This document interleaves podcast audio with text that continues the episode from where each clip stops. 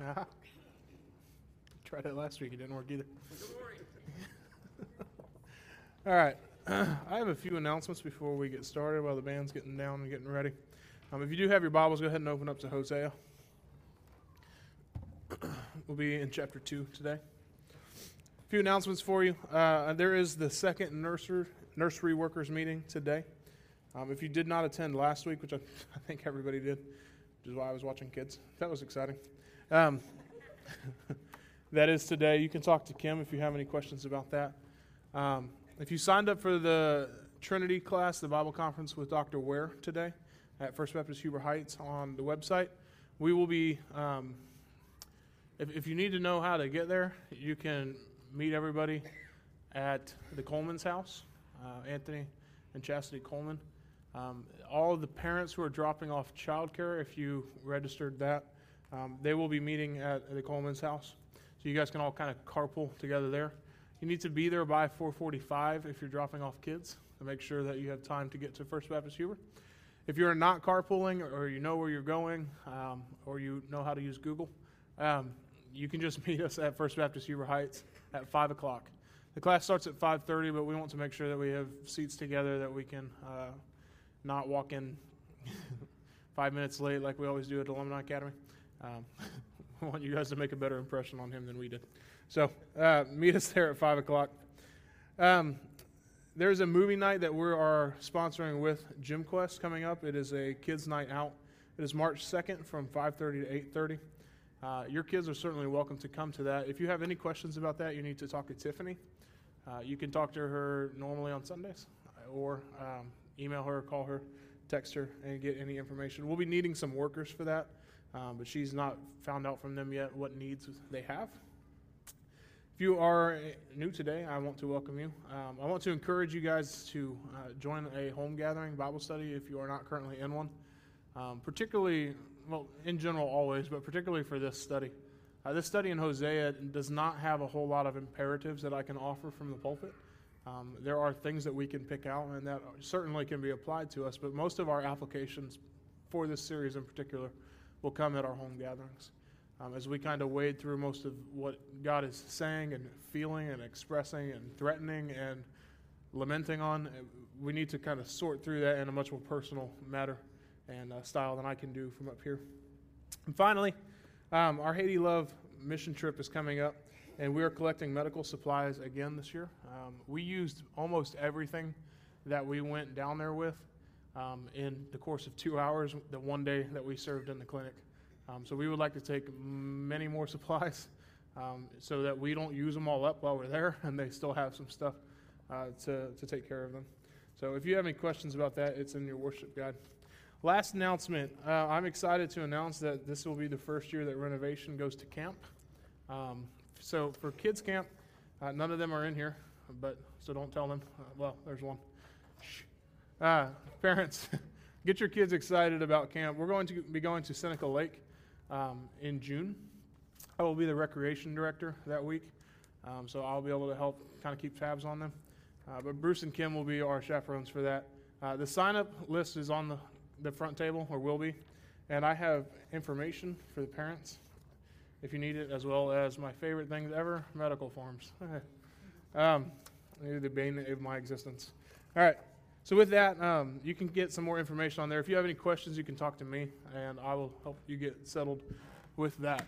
All right, let's hop into this. Last week, we started with a lot of history, right? So, there was a lot of history up front, and it was necessary so that we knew kind of where we were going when it came to this prophecy. It's one thing to just hear prophecy and say, okay, I get what God's saying. Why is He saying it? How does that fit into our context? If we don't have a good context and basis for um, what He's saying, it's going to be very hard for us to interpret. And it's going to be very hard for us to even then be able to take it from that context into our own. So last week we did a lot of um, a lot of history. Today, before we start with our text, I want to offer a little bit more background information, particularly speaking about what is a prophet. So when we talked about Hosea and we say that he is a minor prophet, what does it mean that he's a prophet? Who's he talking to? Why is he talking? And what lets him be able to talk, right? So, out of all these things, um, giving some more background uh, for what prophets were, their functions, I think will help us get a little bit more, uh, a better understanding of the context of which he's coming from. Um, and I see a lot of you guys are chattering and like freezing. I'm sorry, the propane is out. Um, it happens once every year. so um, you can use your coat, and my wife can give you my jacket if you're really freezing. Um, so, with that, let's talk about prophets first. So, when we look at the office of prophet in your notes, um, the first thing is, is who are they? And before we get to really who are they, it's what's going on with Hosea? Why is there a prophet in Hosea? So, if we're looking at Hosea, you heard um, the, the judgment speeches last week, right? And they were not at all encouraging, and we left on a very sad note, right? Uh, I'm excited to tell you that will be different this week. Uh, but with that, there was a lot of just heavy stuff, right? And we're ending with, and he, they forgot me. They forgot God. The spouse who I loved, the bride who I loved, forgot me. And that's the pain that we end with. And so we look at some of those judgments that God had on Israel that were very PG 13, right? Explicit, um, shaming her, um, stripping her of everything that she had. And, and we wonder, why is God that harsh? I mean, we know it's the God of the Old Testament. He's, you know, thunder smiting, all that, right? As opposed to the God of the New Testament, who's like bipolar to that one and gracious. And we miss some of the, the mixture between that. So when we look at the Old Testament God, He is not just the smiter, all right? He's already tried to deliver this message twice. Right? So of the 12 tribes of Israel, right? We have Judah, who is the southern kingdom that we talked about. And then we have Israel, who's the northern kingdom. Now, there are 10 tribes in the northern kingdom. So you have Judah, which is one. You have the Levites, which are the priests, which is another tribe but they didn't really have a specific residence. And then you have the rest of the tribes in the northern kingdom. And so before Hosea comes along, God has already attempted to, to contact them, to, to recall them from their sin by sending uh, Jonah and Amos. You guys are familiar with Jonah? Uh, he's the big fish dude. Amos, not many people are familiar with him as so much. Uh, now, Jonah and Amos were both of Judah, so they came from the southern kingdom. And while they're still are people that would be sort of, I guess, like Texas or California, who are kind of their own nations in the United States, coming here and telling us what to do, right? So they're kind of our people, but they're so different and so weird and so out there that it's just different when you come to the Midwest and the heart of it all in Ohio, right? Okay. Um, so after that didn't work, or you can read through those accounts, uh, we find ourselves in Hosea. Now, Hosea is one of their own. Hosea is one of the tribes, the top 10 tribes. Uh, now, out of that, the pleading is the same case. It, nothing really changes in the message. Uh, but you consider Jonah's ministry, Amos's ministry, and then Hosea's ministry, which we talked about last week, is about 40 years. So by the time he gets married, has kids, and continues to fulfill all of his ministry, we're talking a long time. So when you extrapolate all that, this is not God's first attempt. This is not on a whim. So, what I want you to understand is that Yahweh is not short tempered with Israel. He, he doesn't have um, a short temper where we sin and, and smite happens. He's incredibly patient with us. And we've already seen his pain expressed in Hosea, right? And that they were deep in sin, deep. So, not just an affair, plural affairs. They were away from God and they had forgotten him. So, any immediate action would absolutely be justified. However, Yahweh still takes a merciful approach every time.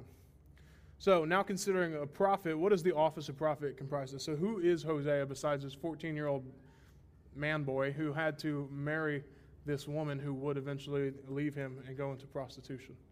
So, we look at who are they? Well, Amos says that he was neither prophet nor son of a prophet, and sitting it, there's really no pedigree. It's not like it gets passed down in the family tree. Uh, now, if you have your Bibles, which I don't really want you to leave, just write down this in your, in your notes Amos 7 14 through 17. It says, Then Amos answered and said to Amaziah, I was no prophet nor a prophet's son, but I was a herdsman and a dresser of sycamore figs. But the Lord took me from following the flock, and the Lord said to me, Go prophesy to my people Israel. Now therefore hear the word of the Lord. You say, Do not prophesy against Israel, and do not preach against the house of Isaac. Therefore, thus saith the Lord Your wife shall be a prostitute in the city, and your sons and your daughters shall fall by the sword, and your land shall be divided up with a measuring line. You yourself shall die in an unclean land, and Israel shall surely go into exile away from its land. Bam, right? He's a herdsman. Sounds a little bit like David. Pulled out of that by God. And the king says to him, that first section, Do not prophesy against me. And then in verse 17 it says, Therefore, thus says the Lord. So there's no pedigree, it's not passed down. So they can be any person. Now, how do we clarify exactly who they are? They would have a short term prophecy that would come true. All right, if that short term prophecy, so they can't say, and, and in 50 years, this is going to happen. All right, because then you're waiting and he's prophesying all along. Something short term happens and it would come true. And then he would deliver a future tense or a much more long term prophecy, and that would certainly come true, but it would be much later. Now, if it was false, if the short term one turned out to be false, they're stoned. So that's not a lot of fun. In the New Testament, we see that not many should aspire to be teachers, as they will be judged more harshly. I am afraid of God's wrath. These guys would be too, but also rocks, okay? Um, we get that from Deuteronomy 18 15 through 22. It says, The Lord your God will raise up for you a prophet like me from among you. From your brothers, it is to him you shall listen, just as you desired of the Lord your God at Horeb on the day of the assembly when you said, Let me not hear again the voice of the Lord my God, or see this great fire any more, lest I die. And the Lord said to me, They are right in what they have spoken. I will raise up for them a prophet like you from among their brothers, and I will put my words in his mouth, and he shall speak to them all that I command him. And whoever will not listen to my words that he shall speak in my name, I myself will require it of him. But the prophet who presumes to speak a word in my name that I have not commanded him to speak, or who speaks in the name of other gods, that same prophet shall die. And if you say in your heart, Well, how, may, how may we know that the word of the Lord has not spoken? When a prophet speaks in the name of the Lord, if the word does not come to pass or come true, that is a word that the Lord has not spoken. The prophet has spoken it presumptuously. You need not be afraid of him. And we see that they, they will die. So, when it's what did they do? The next part in your outline they proclaimed God's word or decrees in a forthtelling manner. So to foretell is simply to tell the future. To forthtell is with a message. So a prophet was understood as a forthteller of the divine message, not just a foreteller of future events. His ministry was often more concerned with proclamation of the word and of God's decrees than with prediction.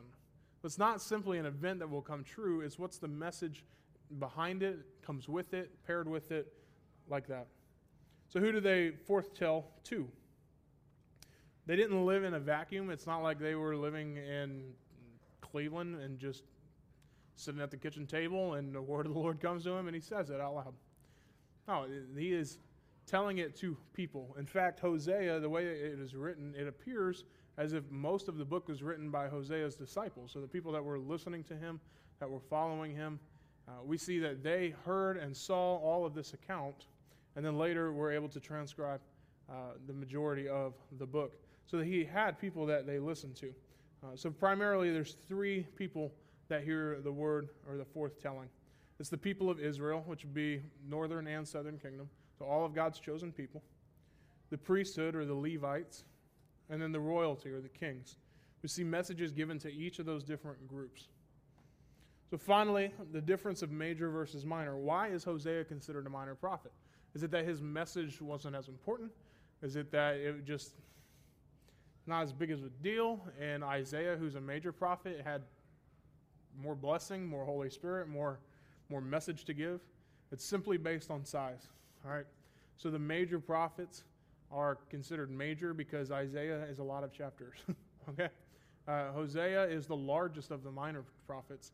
Uh, the rest of them are incredibly short. So that's really the main difference between that and what's interesting is we have the books of history, the books of poetry, We have then the major and then minor prophets, right? A lot of the history contains a lot of prophecy. So we see large amounts of foretelling, proclamation in those when you have Nathan talking to David, right?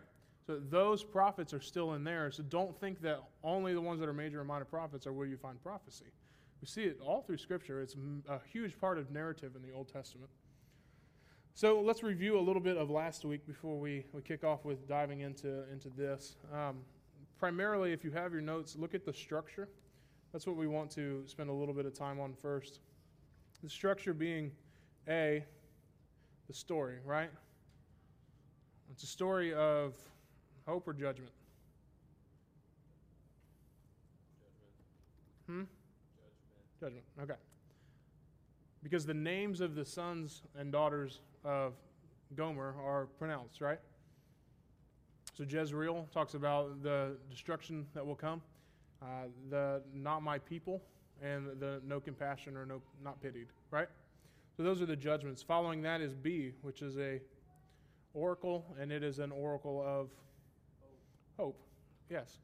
And then we find another oracle, the second oracle, and that is an oracle of judgment again, right? It's a hard left turn. So then we find ourselves now in B1, and we're talking about the third oracle.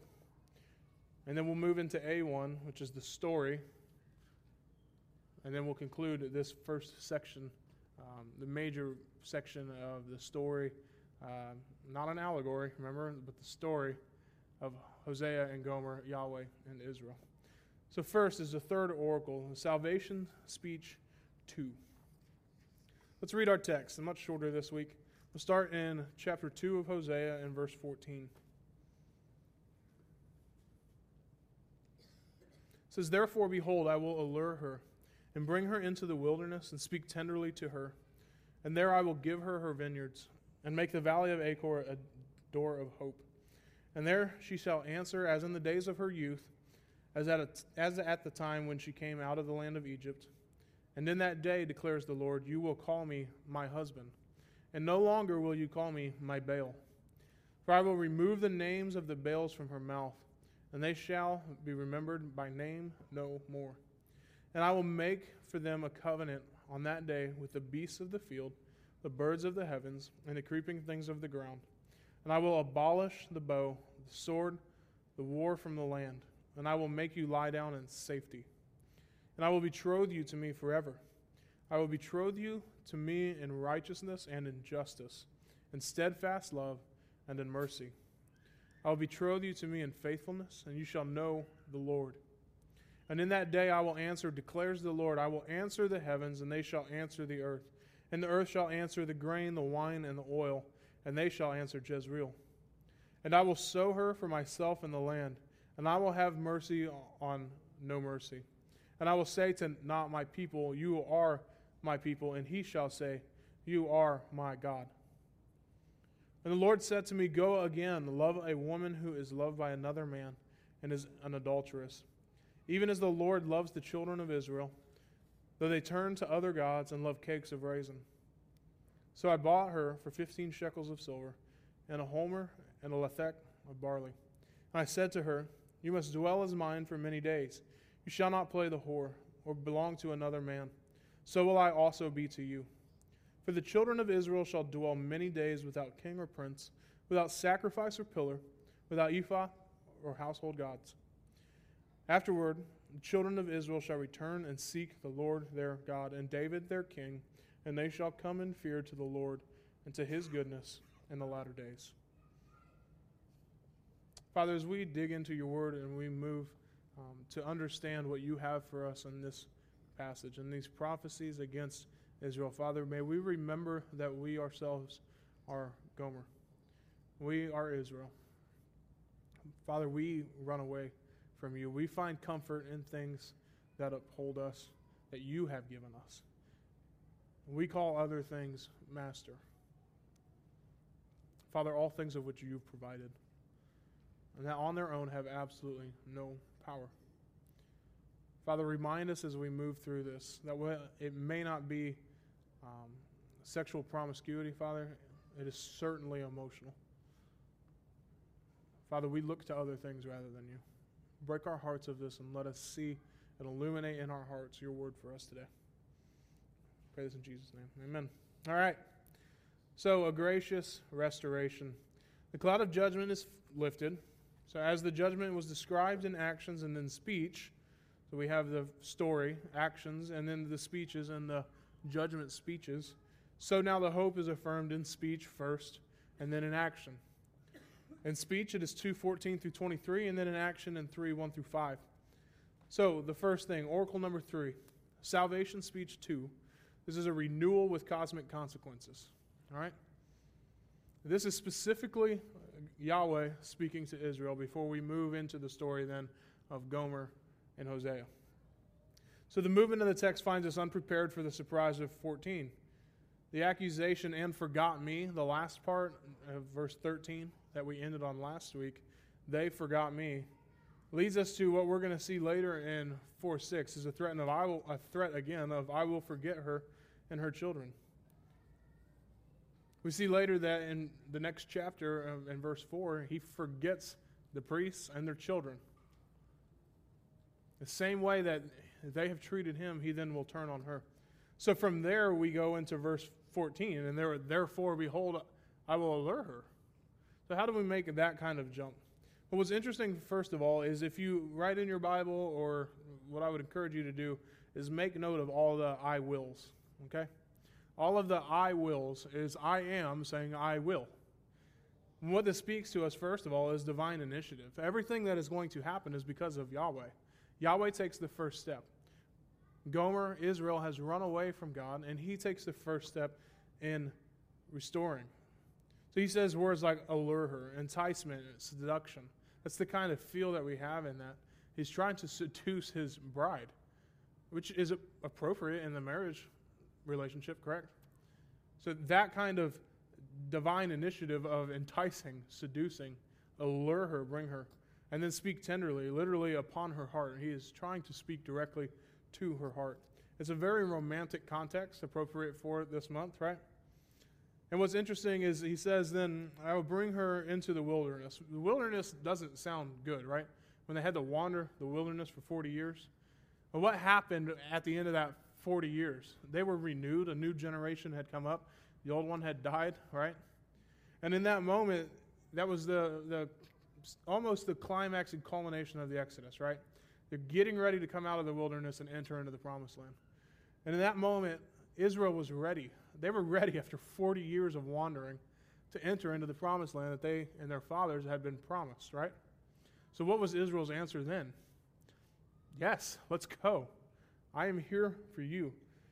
And so then the wilderness for us in Hosea, bring her into the wilderness and speak tenderly to her, is saying that in that genitive state where they were young, they were growing up, and their answer was yes, and they were ready to move forth, he is wooing her and promising her again in that same context. So then we move into verse 15, and there I will give her her vineyards. Earlier we saw that he was taking those away. Why? Because they wanted to give it to the Baals. The fertility gods Baal was getting credit for providing all this food, providing all the animals, and then they celebrate with that. So God's judgment was, I will remove that, and you can have lots of fun trying to organize your parties with, uh, without any means. Go ahead and get drunk on what, what grapes? Oh, I, I'm the one that provides those. Well, I took them away. But now he's promising and restoring that he's going to then give provision back to them. So, where he's stripped everything away to say that I am God, I am the one who does this, He's now restoring and then again provides. So the valley of Achor, which was destruction and judgment, Achan, we talked about that last week, is now a place of hope. We see reversals happening all the time in Hosea where God takes something that was broken and restores it. And Israel, again, is broken. They rely on their military might, they rely on the fertility gods, the Baals trying to get that which God promised earlier, outside of God's timing. So finally, we end with, and there shall there she shall answer as in the days of her youth, as at the time when she came out of the land of Egypt. Now we don't have to. He doesn't give us the answer. It's assumed that it's yes. So verse 16 and 17. And in that day declares the Lord, you will call me my husband, and no longer will you call me my Baal. For I will remove the names of the Baals from her mouth, and they shall be remembered by name no more. So, in that day is an, another example of a future promise. We're looking again to the future in this passage. I will in that day, not I am, but I will, or in that day, future promises from God. And we see then the language of marriage. And it's not simply a correction of the terms of intimacy, whereas earlier in chapter 2, if you remember, Gomer is referring to the Baals as, as my master, my wages, my reward. Everything about it, she is being selfish and, and calling her own. So she is missing one of the foundational principles of marriage, which is about the other one. Everything that you are and own is your partner's. But she is hoarding everything for herself and being selfish. And she's calling the Baals hers, her masters, her feasts, her moons, her festivals, all those things she claims for. So God now, Yahweh, is saying not just a correction of terms, but in purposely using the language of marriage here. So he, call, he says, You will call me my husband, literally, my special man. My, you are mine. You are special to me. You are dear to me. You matter to my heart. So you spoke tenderly to my heart, and now that heart has been changed, and she's going to call Yahweh my husband, and not my Baal. Now, Baal literally means Lord or Master. So we're moving away from a respectful but formal tone of voice or relationship between Yahweh and Israel and Hosea and Gomer. It's not just my Lord or my master, but my husband, my special man. You are dear to my being. And what's interesting after that, when we had talked about the character or meaning of names, of how it wraps up their character, uh, their legacy, their existence and meaning, he then says in verse 18, and I will make, or I'm sorry, in verse 17, for I will remove the names of the Baals from her mouth, and they shall be remembered by name no more. So when we're moving from verse 13 of, and they forgot me, who are they forgetting now? Baal. They will forget Baal's name. She will, he will remove Baal's name from her mouth, and they will be remembered no more. So now we move from forgetting Yahweh to forgetting Baal. It's a removal of name, so it is to destroy utterly. It's his character, his meaning, his legacy, and his existence. There is no more Baal. It is simply Yahweh. Verse 18 I will make for them a covenant on that day with the beasts of the field, the birds of the heavens, and the creeping things of the ground. And I will abolish the bow, the sword, and war from the land, and I will make you lie down in safety. So we have two specific threats of judgment are reversed, resulting in complete security. He had taken away provision, right? And he had taken away protection. Now we see, again, gracious restoration. So the first thing that he reverses is that there is no danger to crop or person to be feared by creatures. He's making for them a covenant, which we'll talk about in a second, that on that day the beasts of the field, the birds of the heavens, and the creeping things on the ground, they will no longer infiltrate the crops, the people, poisonous animals. Um, they will be protected and safe from them.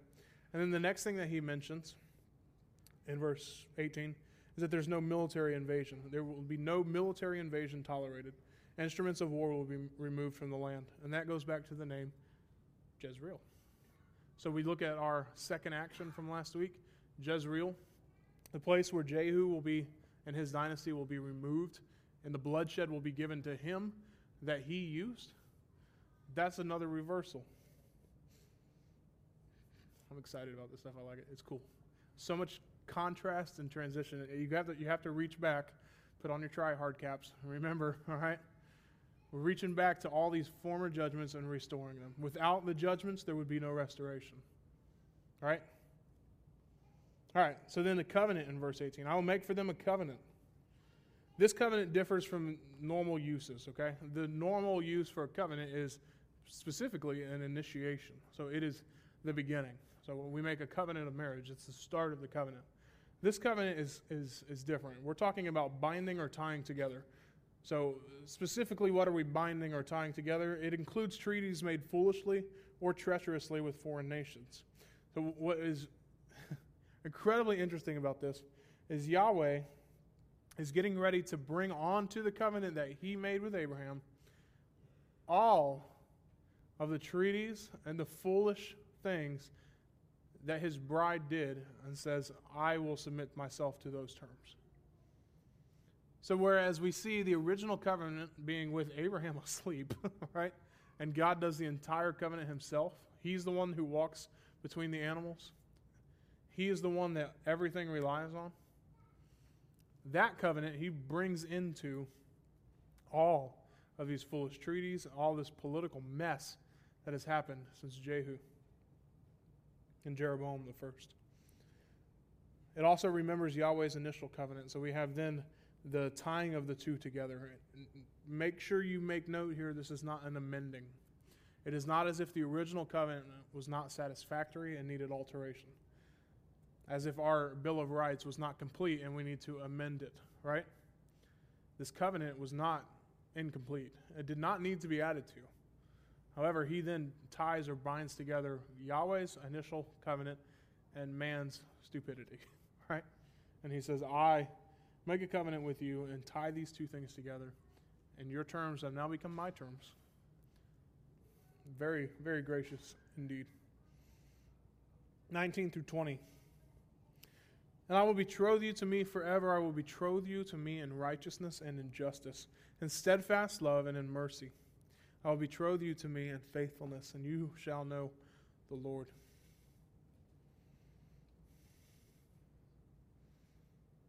The first thing I want you to see is that there is a huge focus on the legal and contractual nature of this relationship.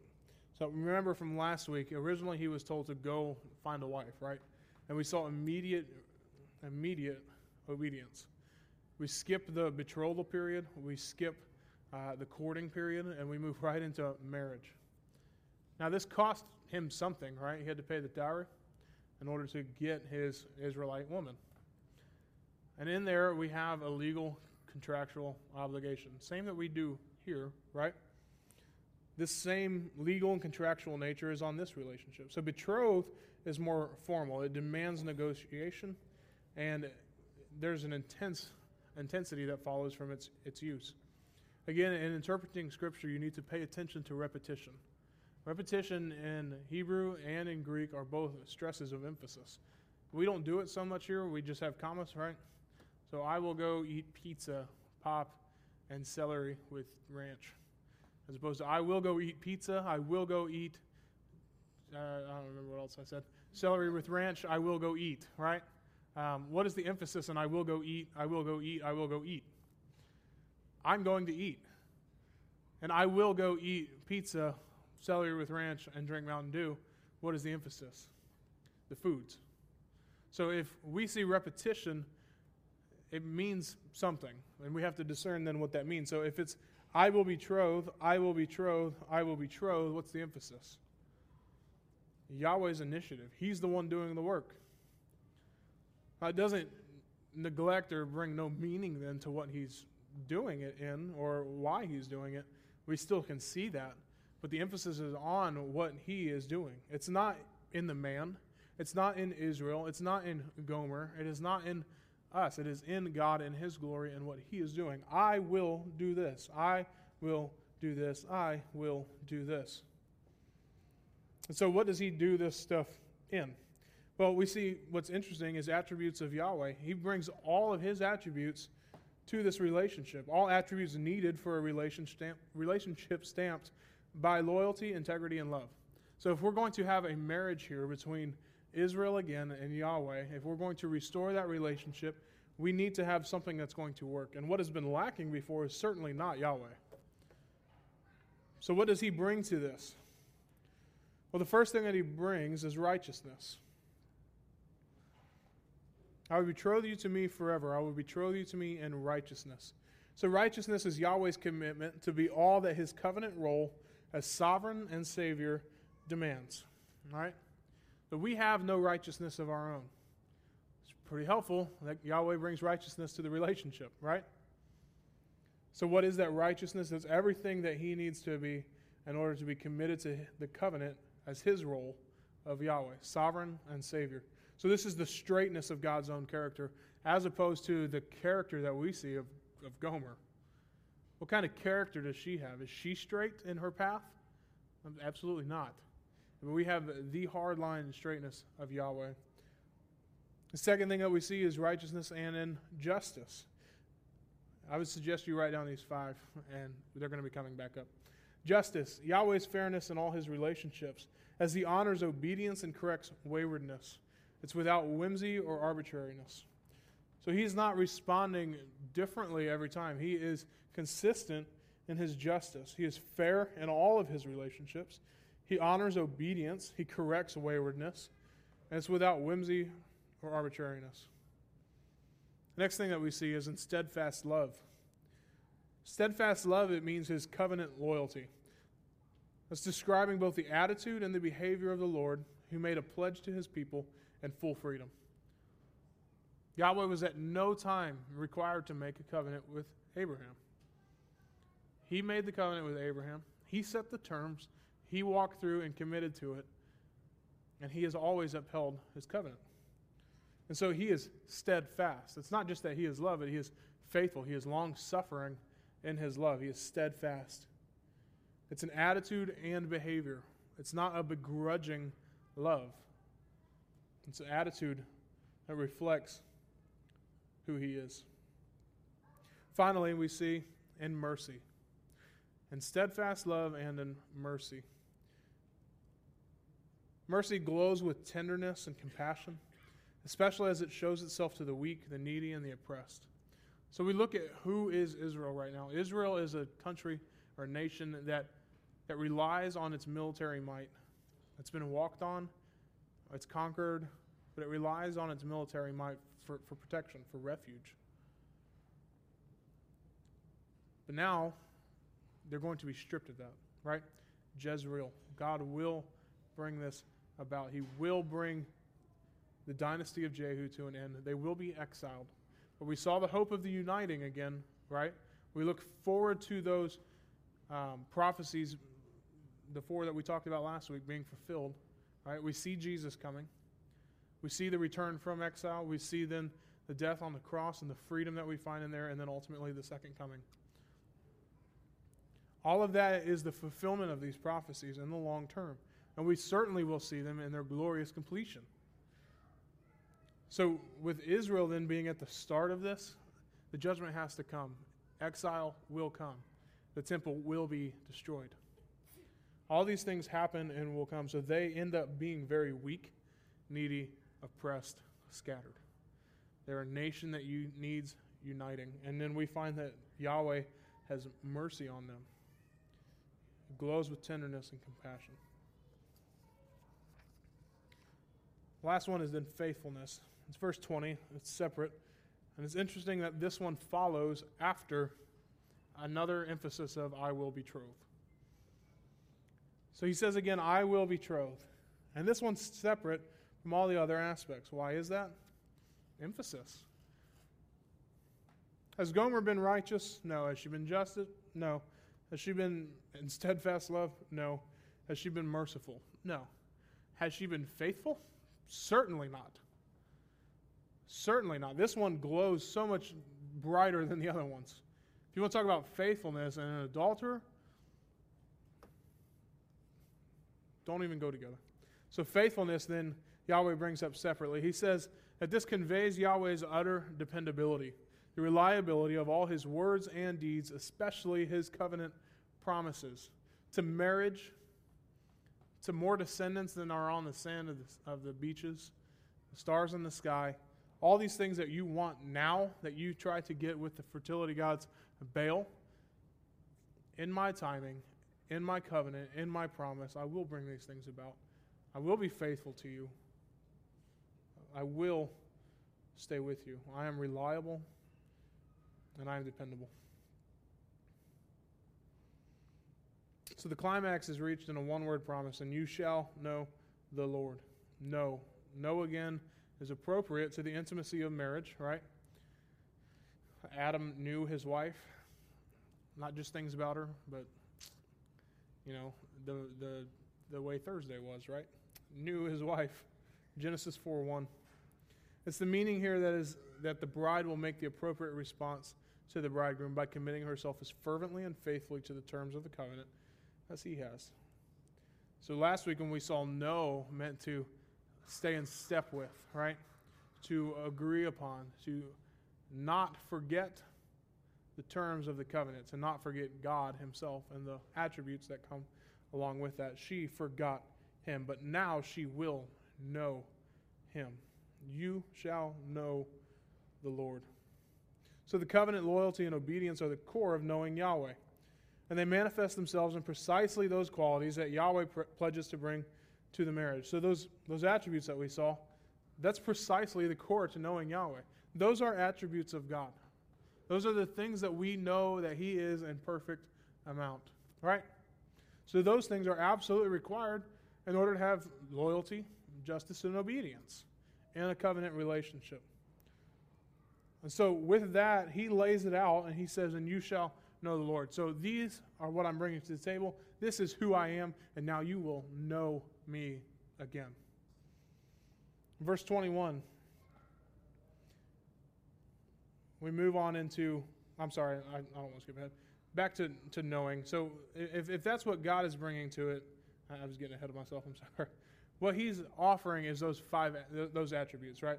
Now, what's interesting is in knowing the Lord, it's not simply being aware of. So so before last week, we talked about how it's one thing to, to not know the precepts of God.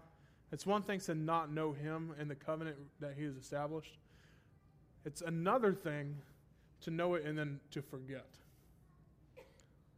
So it's one thing to know things about your wife that are absolute to her character, her essence. It's one thing to know things about your husband that are absolutely essential to their character or essence. It's another thing to know those and then forget. So, if Jess doesn't know who my favorite band is, that's okay. Okay? I'm not always sure about that. Um, that's not essential to my character or my essence, right? If she forgets my name, that's a pretty big deal especially if we were in Old Testament and my name meant like something super specific about who God meant for me to be. That's the kind of knowing that we're talking about and forgetting. So if Israel forgot God's name and who he is and the attributes that are contained in I am, that's a big deal. So if he reminds them of that, then he is not just going to ask that you are aware of that, but that you reciprocate. So we go back to those, those uh, same attributes. So, what does Yahweh ask of Israel or Gomer? Righteousness, fulfillment of all covenant requirements to him and each other. To God, to Yahweh, and to each other, the other nations or other tribes of Israel. So he asks for righteousness, he asks for justice, the safeguarding of the rights of every member of the community.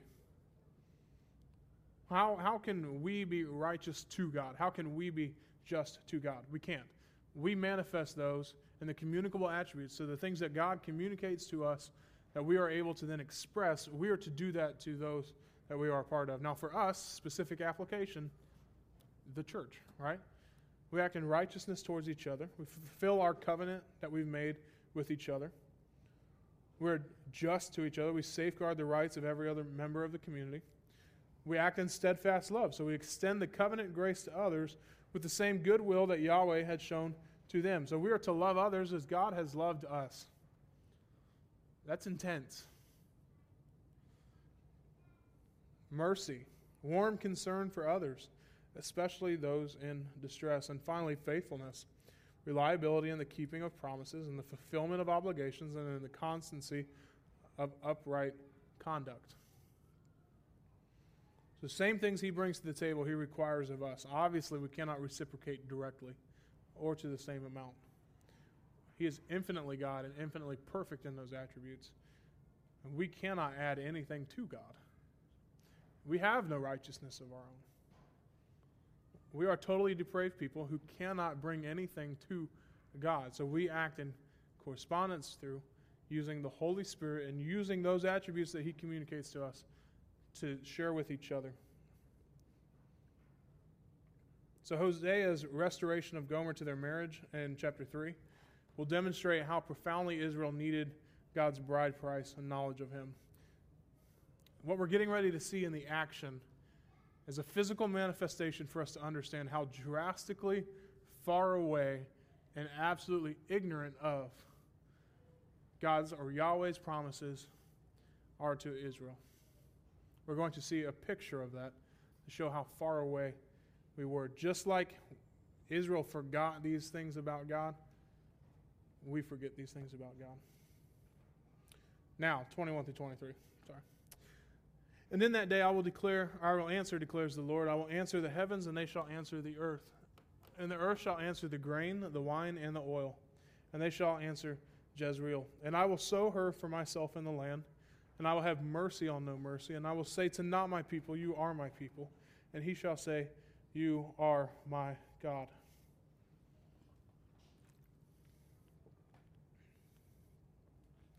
We have two great promises and bring the salvation speech to a glorious conclusion restoration of fertility to the land, and then again, changing of the children's names to the declaration of salvation. So, first, the promise of fertility recalls judgments of deprivation. In chapter 2, verse 9 and 12, we see that he is depriving them, right? Judgment by frustration, stopping them from getting the things that they need, depriving them. So we see a chain of communication. If he's going to restore this fertility and restore to them these things, we see it has to come from God. He's the one that withheld. So to restore, it has to start from the same source. We see this chain of communication. So Hosea to the heavens, the source of rain, the heavens to the earth, the source of crops, the earth to the crops themselves, and then the crops to Jezreel, which is now a pun for Israel and a slap at the Baals, and the world where it was God who is the source of all well being. So we ultimately see that God kind of mocks Baal again after having already removed his name, his legacy, his existence. He now says, You were supposed to provide these things. I'm the one who will. I will initiate this thing again. So the key is answer. It's best understood as a shout or a gesture in response to a crying need. They've been deprived, They've been frustrated, their judgment by frustration, and now they are in great need, so they cry out. And every time you see answer, it is a crying out. I will answer the heavens. I will cry out to the heavens, and they will answer the earth. And the earth will cry out to the grain, the wine, and the oil, and they will cry out to Jezreel. Is an answer or a response to that crying need. We see that not pitied or no mercy now has a reversal. I will have mercy on no mercy. There's no response in there, but in the next one we see not my people, there's a response from the people. All right? So I will say to not my people, you are my people, and they will say, you are my God. Where we had forgotten God halfway through this chapter, we have now remembered him and call upon and trust him once again. So for us, what do we get out of this, this salvation speech? We see that God judges, and it's an expression of his, his feeling, um, his passion for Israel, the same kind of passion that a husband has for a wife, or that a wife has for a husband. And we see that this judgment is, is a sorrowful thing for him. Right? He always is sorrowful in what he's bringing but it must be done. It is for their good. So he brings them back in this judgment, and then he reverses the depth and depravity and destruction that would come. And so for us, we told you on Tuesday and Wednesday night, what makes you Gomer? What do you find comfort in? And there were tons of different answers that came out, uh, at least on Wednesday night. We have to make sure that we don't just watch this story from a distance, but that we place ourselves in the narrative. Because this is for us too. So, what makes you, what makes me Gomer? What do I rely on more than God? What do I run to when I need comfort? Is it Yahweh? Is it my job? Is it my spouse? Is it something about me, my my intellect, my um, hobbies, my passions, my desires? What makes me Gomer? Because if I can if I can discern that, if I can come to terms with the fact that I'm not always being faithful, and that it's offensive to God, that it hurts Him in such a way that only the marriage relationship can really define for us. It's not just He called me a name and that's offensive, it's my wife left me. She forgot who I am. If we can come to terms with the fact that our sin means that, then this restoration means so much more. This restoration of seeing that God is righteous, just, steadfast in his love, merciful and faithful, that he provides everything, and that he then calls me children of God. I get to call him my husband. I get to call him my God. So, to wrap this up, chapter 3. And the Lord said to me, Go again, love a woman who is loved by another man and is an adulteress. Even as the Lord loves the children of Israel, that they turn to other gods and love cakes of raisin. So, a little bit of setup for running into this real quick is first we should know that there's no statement of, of sequence except for the word again. So, we talked about the chronological order last week. Um, if you're confused on that still, you can listen to that podcast again or, or talk to me and I'll help explain that. But we look at our order and we understand that this biblical order is not chronological order. Right? The hope and restoration that comes from God comes first before any man, right? So theology trumps chronology here, okay? So again should be read said to me again versus go again. It's not a go again as if this is like the fifth time or it's Yahweh's speaking to him. So it puts that interpretation of said to me again, puts the spotlight on Yahweh speaking rather than the command itself, man's action. It's not that Hosea is going again, it's that God is saying to him, You need to restore. Hosea's response comes in two parts, and it's much more central than so he went and took Gomer that we saw in chapter 1, right? In chapter 1 is so he obeyed, right? And here we have a couple different responses. It's two parts, and, and it shows much more about the relationship. The third thing is that Hosea speaks directly to Gomer in verse 3 for the only time in the book. And you say, well, Hosea was talking earlier. It was through his children. He says, plead with your mother. So he's talking to the children and saying, plead with your mother these things. This is the first time that we see him talking to Gomer. The fourth thing is that the, the memoir or the, the story here in chapter 3, 1 through 5, is in the first person singular, okay? This is Hosea as narrator, narrator and actions 1 through 4 so from last week. So the taking of the wife, the naming of first son, naming of second or first daughter, and naming of second son are all um, in the third person. So this is this is Hosea narrator, all right? Gomer is not named She's called woman, love a woman. Go take has become go love. So go take a wife says go love. It changes the whole message from the corruption of Israel's idolatry to the constancy of Yahweh's love. So in chapter 1, go take a wife now becomes go love.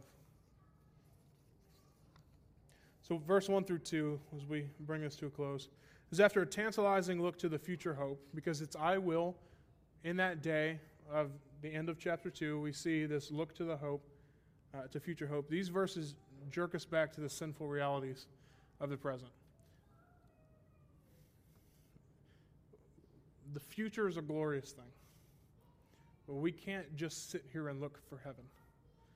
There are sinful realities in our lives and in our worlds uh, today that we have to deal with.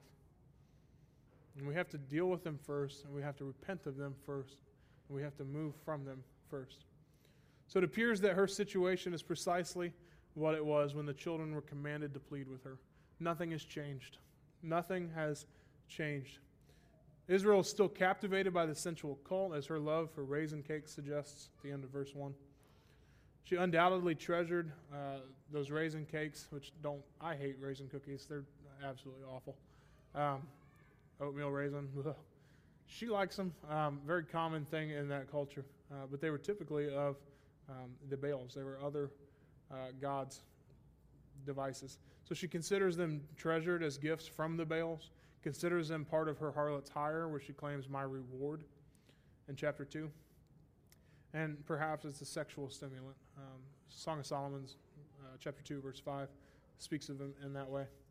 So, into this bleak situation where nothing has changed, she is still running away, she has forgotten God, comes the stark command to go love, explained in the strong affirmation that even as Yahweh loves, even as the Lord loves the children of Israel, Though they turn to other gods and love cakes of raisin, go love a woman.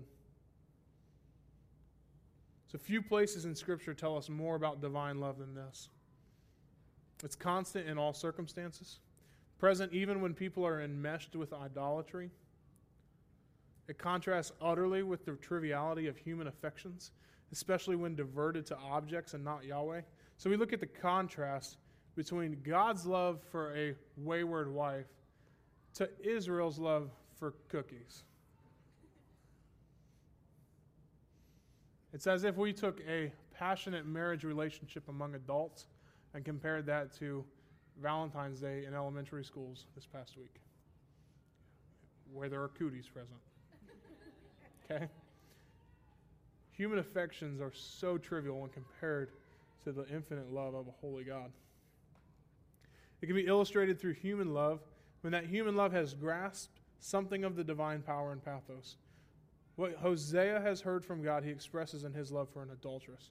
So, this love of God, of Yahweh for his, his people, can be expressed most, most beautifully in human affections between a man and a wife who love God and love each other and understand sacrificial, unconditional love. That is a beautiful picture. And it is there for us to see that relationship that is mirrored with Yahweh in Israel. It is a commitment and an action. It's commanded with a divine imperative go, love. And Hosea's response in verse 2 shows how costly love can be and how degraded Gomer's condition had become. So, verse 2 says, I bought her for 15 shekels of silver and a homer and a lethech of barley. Uh, Calvin puts it this way. It's really interesting. Um, I'm sorry I'm reading from a book, but I didn't want to type all this out. Uh, it says, Servants we know were valued at 30 shekels of silver when hurt by an ox. So they're injured, they're not in pristine condition. That's from Exodus 21. But the prophet gives for his wife 15 silverlings, which seemed a contemptible gift. But then the Lord shows that though he would but scantily support his people in the exile, they would still be dear to him, as when a husband loves his wife, though he does not indulge her when that would be inexpedient. Overmuch indulgence, as it is well known, has indeed often corrupted those who have gone astray. When a husband immediately pardons an adulterous wife, and receives her with a smiling countenance, and fawningly humbles himself by laying aside his own right and authority, he acts foolishly, and by his leniency ruins his wife. But when a husband forgives his wife and yet strictly confines her within the range of duty and restrains his own feelings, such a moderate course is very beneficial and shows no common prudence in the husband, who, though he is not cruel, is yet not carried away by foolish love. This then is what the prophet means when he says that he had given for his wife fifteen silverlings and a chomer and a half of barley. Respectable women did not, indeed, live on barley the prophet then gave to his wife not wheat flour, nor the fine flour of wheat, but black bread and coarse food. Yea, he gave her barley as her allowance, and in a small quantity, that his wife might have but a scanty living. We now then understand the prophet's meaning. So he provides, he loves, he endures, he forgives, But again, judgment by frustration. So finally, note that the response to go love is not so he went and loved, but I bought. Love in action. It is love that bears all that is necessary to accomplish the divine purpose. So if we want to see a story or an example of God's love for us, it's not going to simply be words. God is a God of action. He initiated everything that we've seen today. I will, I will, I will. In that day, I will, I will betroth, I will betroth, I will betroth. I'm a God of action. There's a divine purpose to what I'm trying to do, and it will be accomplished. Verse 3 through 5 And I said to her, You must dwell as mine for many days. You shall not play the whore or belong to another man. So will I also be to you. For the children of Israel shall dwell many days without a king or prince, without sacrifice or pillar, without ephod or household gods. Afterward, the children of Israel shall return and seek the Lord their God and David their king, and they shall come in fear to the Lord and to his goodness in the latter days. So Hosea's response to Yahweh's command came in two parts. First, the action that gets her back in verse 2. So I bought her, right? And number two, the speech that lays down the terms of the reconciliation, verse 3. So it's an action followed by terms of restoration. Many days, in uh, verse 3, it must dwell as mine for many days. That must mean a period of temporary duration in verse 4. Uh, because the afterword of verse 5 points to a joyful climactic event where the many days have passed. So it's not many days undeterminable, it's a period of time that will come to a conclusion. The terms of verse 3 are then temporary guidelines for the restored relationship. They also do appear to be disciplinary. So the first thing is that Gomer's activities are to be sharply restricted. Earlier in chapter 2, in the judgment speech, we saw that he would put up hedges to stop her. He would confine her in order to protect her. So, the same reason we ground our children is the same reason that he is grounding his wife, if you will. It's for her good, it is to prevent her from destruction. While sin is, is still sin, this sin may not be as immediately destructive to the body, to the soul, as allowing perpetual sin that could be destructive in disease, pregnancy, or even death. So, Gomer's activities are sharply restricted. Dwell means to literally remain with Hosea. She's not to go anywhere. Refrain from fornication and any other sexual intimacy, including intercourse with Hosea. He is denying himself the rights due to him as husband and bridegroom. In order for her good, he is restricting that which is destroying her. Disciplinary period in the marriage is a prophetic action designed, I got to be careful saying prophetic, I don't want it to be pathetic. Prophetic action designed to symbolize a time of chastening and deprivation through which Israel is to pass, the exile. Okay? Exile is coming. They will be without their people as a whole. They will be without their temple. They will be deprived. So Gomer is deprived of intercourse. Israel is deprived of king, prince, sacrifice, pillar, teraphim, ephod. Verse 4. The deprivation is suitable to the actions, and it is thorough. So, Israel, who d- relies on military might, relies on these string of terrible kings, some that only sit on the throne for a month, they will then find that every political and military office, cultic entity, or substitute for direct dependence on Yahweh's revelatory word will be stripped away. Anything else they can rely on, he will take away. So to return and seek then means to restore to the full covenant loyalty on the terms of repentance, trust, and obedience.